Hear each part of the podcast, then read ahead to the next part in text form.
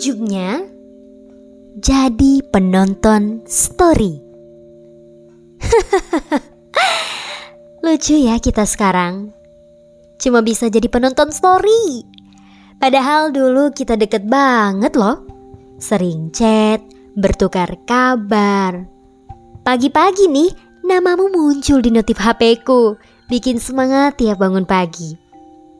Bahkan, tengah malam pun kita masih asik cerita melalui ponsel. Kamu menceritakan tentang teman-teman dekatmu yang konyol. Aku cerita tentang keluargaku atau tugas-tugas sekolah yang menumpuk. Sekarang, kok kita jadi asingnya? Seolah-olah kayak gak pernah sedekat itu kemarin. Seolah-olah kita kayak orang yang gak pernah kenalan sebelumnya. Sekarang berujung jadi penonton story. Melihat namamu ada di list orang-orang yang melihat story rasanya Hey, dulu kita sering reply-replyan story loh Kenapa sekarang jadi Mau reply story aja harus mikir berkali-kali dulu. Mikir ngetiknya gimana ya? Balas apa ya kira-kira biar obrolannya bisa lanjut? Ujungnya nggak jadi reply. Cuma nonton doang. Fase-fasenya dari dulu sama aja. Berawal dari ketemu di suatu tempat, kenalan, lalu sering berinteraksi, follow-followan medsos, IG, reply-replyan story, sampai dapat nomor WA-nya. Seneng banget kan waktu itu bisa dapat nomor WA-nya. Terus jadi sering chat, banyak topik obrolan yang bisa dibahas. Obrolannya dua arah, saling ngasih respon yang antusias satu sama lain. Sampai akhirnya interaksi mulai menurun, gak seintens dulu lagi. Dan ya, ujung-ujungnya berakhir jadi penonton story doang.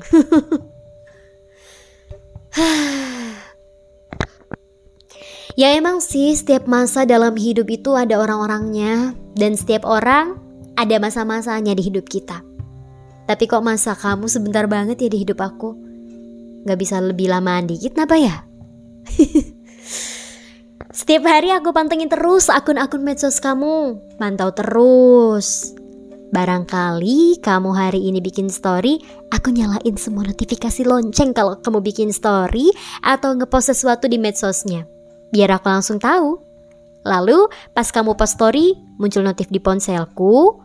Aku excited banget ngeliat notifnya dan cepet-cepetan lihat storymu. Ngeliat kamu yang dulu sering interaksi sama aku, tapi sekarang udah jadi asing dengan aktivitas masing-masing. Agak sakit sih, cuma ya mau gimana lagi. Kita hanyalah dua orang yang bertemu di satu waktu dan satu tempat yang sama, sampai akhirnya harus berpisah menempuh jalan masing-masing yang membuat saling asing. Waduh, kamu asik dengan cerita-cerita barumu, dan aku pun asik dengan cerita-cerita baruku. Yang mana di dalam ceritamu tidak ada lagi aku. Dan di dalam ceritaku, tidak ada lagi kamu. Aku nggak tahu di dalam cerita barumu apakah ada tokoh baru yang mengganti peranku atau tidak. Yang pasti, aku ingin kamu tahu bahwa ceritaku nggak semenarik dahulu ketika ada kamu yang ikut berperan dalam cerita-ceritaku. Gak ada tokoh baru di dalam ceritaku. Belum ada yang sanggup menggantikan peranmu untuk mengisi cerita-ceritaku. Aku gak cukup berani untuk memulai cerita baruku dengan tokoh baru untuk mengisi peranmu Karena aku takut kalau ujung-ujungnya nanti berakhir sedih lagi ceritanya Takut ujung-ujungnya berakhir cuma jadi penonton story lagi seperti halnya kita sekarang ini Ya udahlah sekarang mau aku berusaha berdamai dengan keadaan Berusaha menerima dan mengikhlaskan bahwa mungkin kenyataannya kamu bukan orang yang tepat untukku Kehadiranmu di dalam ceritaku mungkin hanya untuk memberikan pelajaran, bukan sebagai pendamping sampai cerita berakhir. Semoga cerita-cerita barumu dengan tokoh-tokoh baru yang menggantikan peranku berakhir menyenangkan ya. Berakhir happy. Jangan sampai berakhir seperti cerita kita yang cuma jadi penonton story. Ya, tamat. See you in the next podcast. Bye.